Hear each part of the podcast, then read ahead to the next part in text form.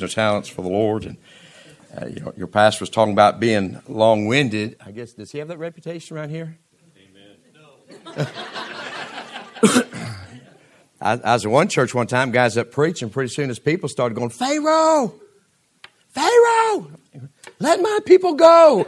You know, so uh, had had had a buddy, Earl Hughes. He was an old mountain preacher, and he'd get to preaching, and he'd go for a while. He said, "I'm just looking for a place to land this thing." He'd preach a little while longer, and he said, "I'm just looking for a place to land this thing," and he'd preach for a little while longer. So I'm just looking for a place to land this thing, and someone in the back said, "Just crash it," you know, just. But anyway, it is a joy to be. We'll try not to keep you long. We tried it one other time; it didn't work. We're going to try it again this morning. No, we, we won't be long. And uh, it is a joy to be here. Happy anniversary to the church. 65 years. That's a blessing of getting the gospel message out. And I pray you just keep faithful at it till the Lord comes back. Let's do that. You want to? Let's just go ahead and finish this thing and finish right and just keep on sticking by the stuff. And somebody said, You ever tempted to quit or ever tempted to compromise and things of that nature? You know, I always think, what if I change and the Lord comes back in 10 minutes? For all eternity, I have to live with that thing that I couldn't even. So I think I think we'll just stick by the stuff. What do you say? Let's just let's finish. Let's finish right. And I appreciate that singing and all. I remember the day I come to know Christ. I, I wasn't brought up in church, and I never owned a Bible growing up.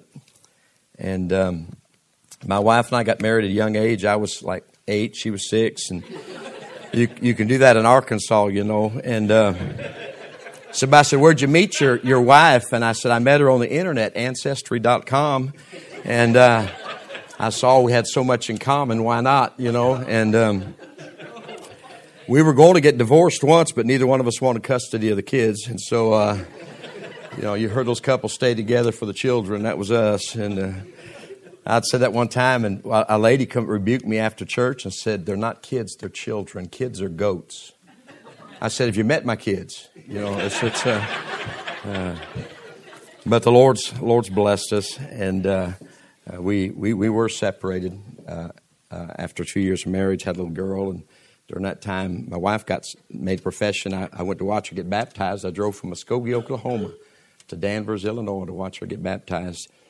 And um, I was thrown in jail in Missouri on the way there. That's where I first met your pastor. And uh, no, I'm teasing.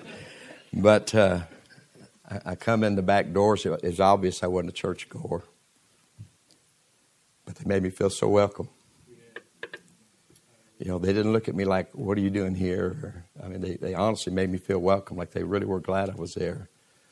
And uh, when the preaching started, I didn't feel comfortable, but I did feel welcome. And in that service, God got a hold of my heart. And I felt like if I walked out the back doors, I was going to step into hell.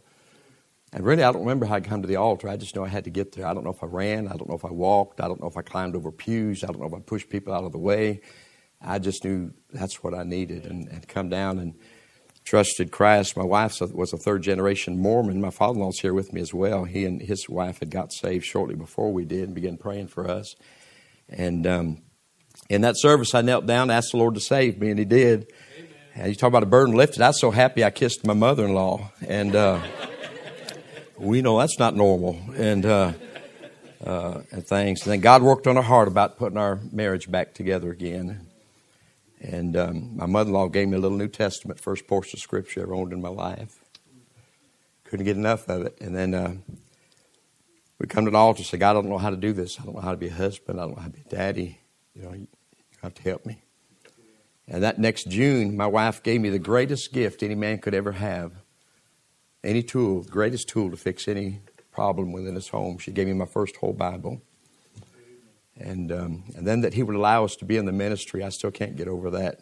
I just I just can't can't believe it. You know, I, I know a lot of people talk about quitting every Monday. Not me. Every Monday I'm saying, God, please don't fire me. I know you ought to, but I'm liking this. This is a good life. You know, please let me keep doing this. And and He's been a good God. He is a good God, and God's blessed us with six children now, and um, uh, they're, they're scattered around. Uh, we got a daughter in Oklahoma, her and her husband, and all of them are faithful in church. I got a son that started a church in North Liberty, Iowa, and I got a son that pastors in Florence, Alabama, and a son in law that started a church in Eureka, Illinois, and a daughter and her husband that are faithful. bus workers and uh, children's church workers at a church in Arkansas. Then our youngest son was on staff with us. The last place that I, I pastored, I was a missionary to the Yankees for several years up there in Illinois, and uh, and things. But God's been so good to us. He is a good God, and some days we recognize it more than others. But He's always good. No matter what you face in life, He's uh, far too good to ever be unkind, and He's far too wise to ever make a mistake and he knows what he's doing. He's a good God, isn't he? But we appreciate being here, and especially since we've only known each other for an hour and 37 minutes, something like that. Two hours. Two hours now. Two hours now.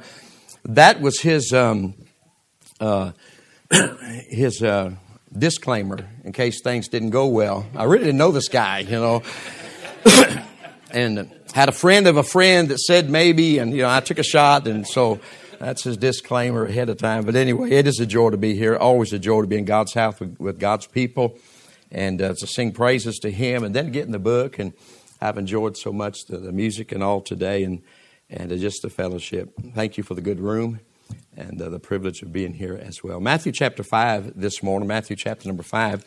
I want to take a look at a portion of Scripture here and what we refer to as the Sermon on the Mount.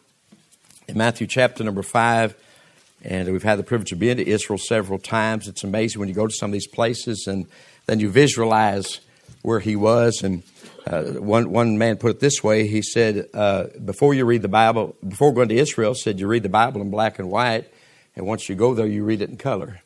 And I guess that's the best way to describe it because you can kind of visualize and see things and put it together. It's just a, just a blessing. I remember first trip over there, as we were going across the Sea of Galilee, I just stood there and wept, thinking, you know, this, this nobody from nowhere, you know, on the Sea of Galilee.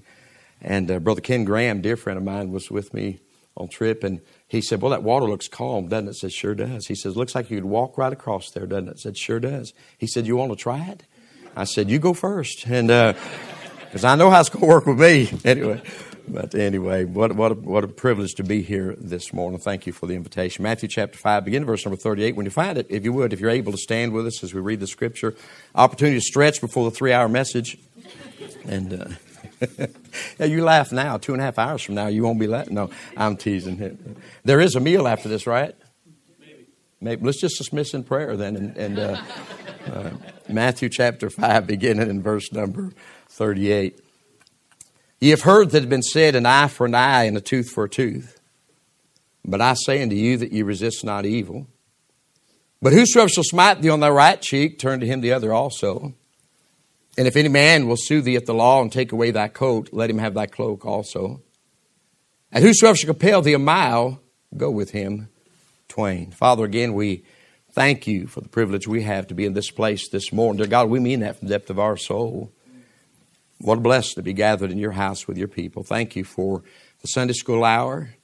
Thank you, dear God, for the songs that we've heard, the fellowship we've enjoyed, and, the instruments that have been played. And God, just been a good morning. Thank you for it. And now, as we get into your word this morning, we pray, please, Holy Spirit of God, would you be our teacher and our preacher? Father, we pray we might sense your warm breath upon our soul this morning. And God, we don't ask that you help us to preach the message, but dear God, might the message preach us today. Might the truth of this thing grip our hearts. And Father, we pray this might be a life changing morning for somebody. I know what this portion of Scripture did to my heart on that day when you spoke to me. And God, I just pray you do it again. Meet with us today. We'll certainly give you the praise for all that you do. For we ask it in Jesus' name. Amen. God bless you. You can be seated.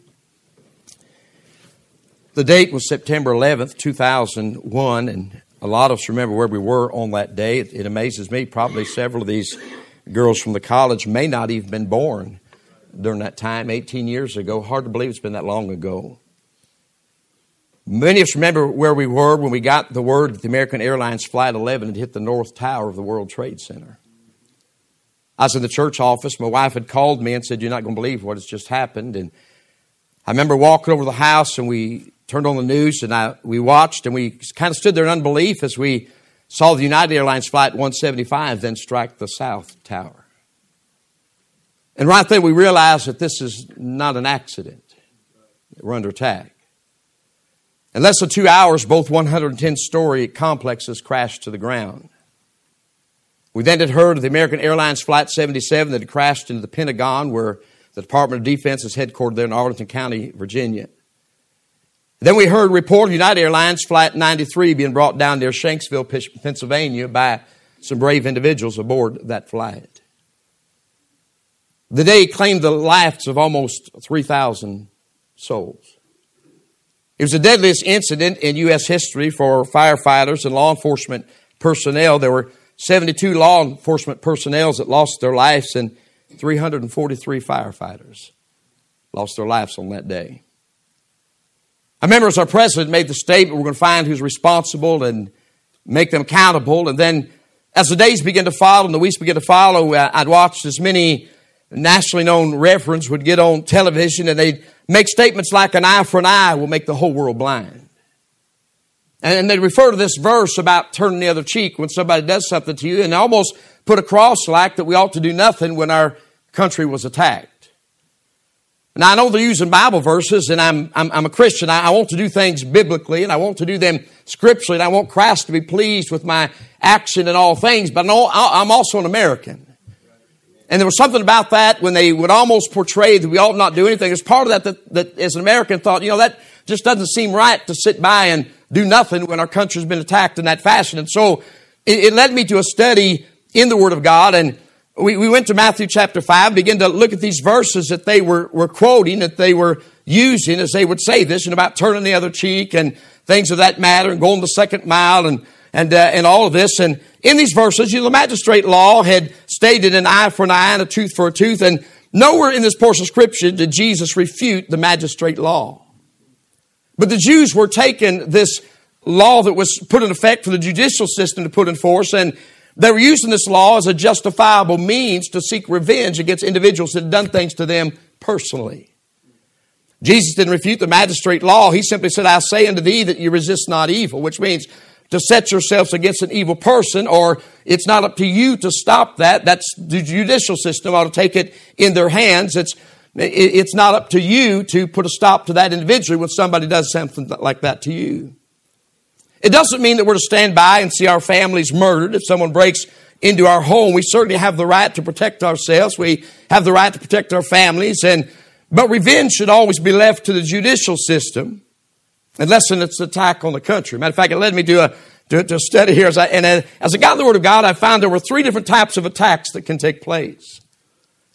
There's the attack on the Christian, and that's when somebody does something to you individually, and really that's what this portion of Scripture is referring to. The good thing about our King James Bible is even the personal pronouns are there on purpose. I mean, every personal pronoun that starts with the letter T, thee, thou, thine, thyself, means he's talking to you personally. Every personal pronoun starts with letter Y, ye, yours, yours, means he's talking to a group of people. When he said to Nicodemus, marvel not that I said unto thee, you personally, ye, everybody must be born again. And so he takes this portion of scripture, he says, whosoever smite thee on thy right cheek. Uh, he, he begins to talk about somebody doing something to you personally. And as a Christian, if someone is to do something personally, I'm, that's where I'm to strive to turn the other cheek. Matter of fact, the Bible said in Romans 12, 18, if it be possible, as much as lies in you, live peaceably with all men. Now, I want to be honest, there's some days there's more lies within me than other days. That's why I started by saying if it be possible. There's some days that just, nah, I don't know that it's possible. In fact, I had somebody one time do it, so I said, Dear brother, you know, the scripture tells me if it be possible, as much lies within you, live peaceably with all men. And, and, and I'm just going to be honest, there's not a lot lying within me today. I'm not sure it's possible. So if I were you, I'd wait to do this tomorrow. I'm just not sure of the outcome today. But we're to strive, if someone does something just personally, to turn the other cheek. When they reviled Jesus, he opened not his mouth. There's a second kind of attack, and that's an attack on your companions or your friends or those you love. In Exodus chapter 22 and verse 2 and 3, it says, If a thief be found breaking up, he be smitten that he died, there be no, shall be no bloodshed for him. If the sun be risen upon him, there shall be bloodshed for him, for he should make full restitution. Here's what it says if somebody breaks into my house and, and I, protecting my family, I slay him, there's no blood should be shed for me. However, he says, if the sun be risen, in other words, I get up in the morning, I realize somebody's been in my house and done things, and I seek revenge and go after him. He said, there shall be bloodshed because he should make full restitution. At that point, it's up to the judicial system to come into effect. In other words, I have the right to defend those that I love, but not the right to retaliate. Uh, Jesus, uh, one day he's making a whip. I can imagine disciples say, Where you going? I'm just getting ready for church. Wouldn't that be an exciting service? Somebody said, You ought to preach more like Jesus. I'm not sure you'd like it, you know. And he went and he found those that were taking advantage of the poor people. And he turned over the tables and he took the whip and he drove them out. Now, when they attacked him, he reviled him. He opened not his mouth. But when they're doing something those he loved, you have the right to defend them, but not the right to retaliate. If uh, you can come and try to do what you want to me, and I'll do my best when it's possible, and I got anything lying in me, I'll do my best to live peaceably. I'll do my best to turn the other cheek. But if you start in on my wife, I don't have to turn my other cheek anymore. I have the right to defend my family, but not the right to retaliate. I remember I first got saved. I told you I wasn't brought up in church, didn't know the Bible, and my mother-in-law gave me that little testament. I come across that verse that said, mark them that cause division. And I thought, how do you mark somebody? And I, you know, I, I, you know, black eye. I'm thinking that's a pretty good mark. I mean, that, you, that, that marks them pretty good. And uh, so I decided, well, somebody talks about my pastor. I guess the best thing to do is just mark them right, right there. And uh, and said somebody said, I thought you Christians are pacifists. We are. Talk about my preacher. I'll pacifist right through your face. I mean, you're not going to do that. So when it comes to those we love, our companions, we have the right to defend them, but not the right to retaliate. There's a third kind of attack. That's an attack on the country. In 1 Samuel chapter 15, verse 2 and 3, the Bible says, Thus saith the Lord of hosts, I remember that which Amalek did to Israel, how he laid in wait for him in the way when he came up from Egypt. Now go and smite Amalek, and utterly destroy all that they have. When the city of Israel first come out of uh, Egypt, uh, Egypt, the Amalekites had ambushed them. That matter of fact, that's the first mention of Joshua. He led that battle below. That's that's the uh, that's the account where Moses, remember, is on the mountaintop, and as long as his hands were up, they're winning the battle. When they get weary and go down, the Amalekites would win the battle, and two men come up and help hold up the hands of the man of God, Aaron on one side and Hur on the other side. My, my son-in-law preached a message one time. We need more men like Hur and uh, but holding up the hands of, of, of, the man of God and and uh, the Amalekite. Now now later it's saying I remember what Amalek did, how they ambushed. Now go and, and smite Amalek, or to destroy all that. So if it's an attack on the country, we have a right not only to defend ourselves, but as a country we have a right to retaliate against those that have attacked the country. So finding those responsible was biblical, and it was. You know what I found? This Bible will shed a lot of light on them commentaries. It really will. But uh, so they were out of line. So the best thing to do is keep everything in its context. Now, that's what brought about the message I'm about to bring. As I begin to look at these portions of scripture and, and, and, and these that we look at, you know, Jesus talked about the fact if someone does something to us personally, ye, all of you have heard have been said, an eye for an eye, tooth for a tooth, but I say unto you, to all of you, that all you resist not evil, don't take matters in your own hands. And then he gets personal. If any man shall smite thee on thy right cheek, turn him the other also. If any man will sue thee at the law, take away thy coat, let him have thy cloak also. Who shall compel thee to go a mile, go with him twain. He's now talking about somebody doing something to you personally. I begin to watch this. As a matter of fact, we, we've looked at these. He says, don't seek revenge. If they smite you on the right cheek, turn the other. They sue you at law, take away your coat, let him have your cloak as well. Who shall compel to go a mile, go with him twain. And this has often been referred to as second mile Christianity. How many have ever heard that? Going the second mile for Jesus.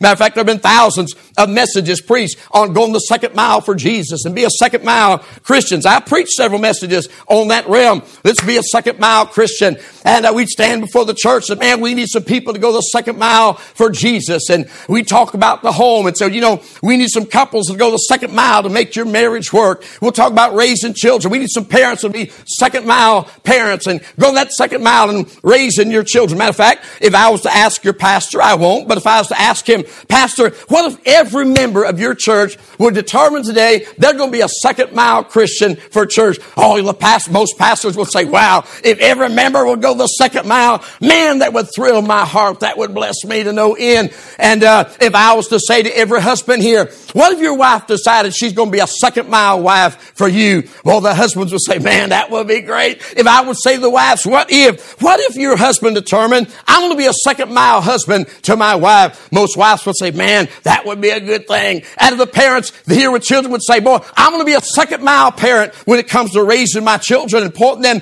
to Christ. And we've heard a lot of messages on, you know, the second mile in patience and the second mile in love, the second mile in your time, the second mile in your efforts to make things work. And uh, we preach over and over, we need some second mile Christians. But when I was reading this on that particular study, I noticed something about these verses. I begin to think, you know, if someone were to put my eye out uh, or, or, knock out a tooth, I'm if someone would come up with a stick and say, Brother Gibson, I'd just like to poke your eye out of the socket in your head. or someone would come up and say, Oh, I just want to knock a tooth out of your mouth. Now, we moved to Arkansas before they let me be a resident. I had to go to the dentist, get three teeth pulled uh, before I could actually be a resident.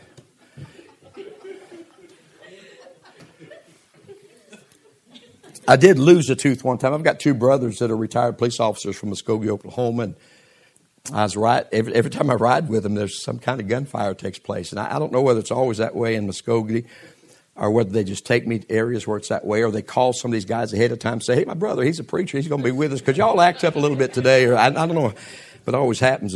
I was with them one time, and a fight broke out, and I broke my front tooth.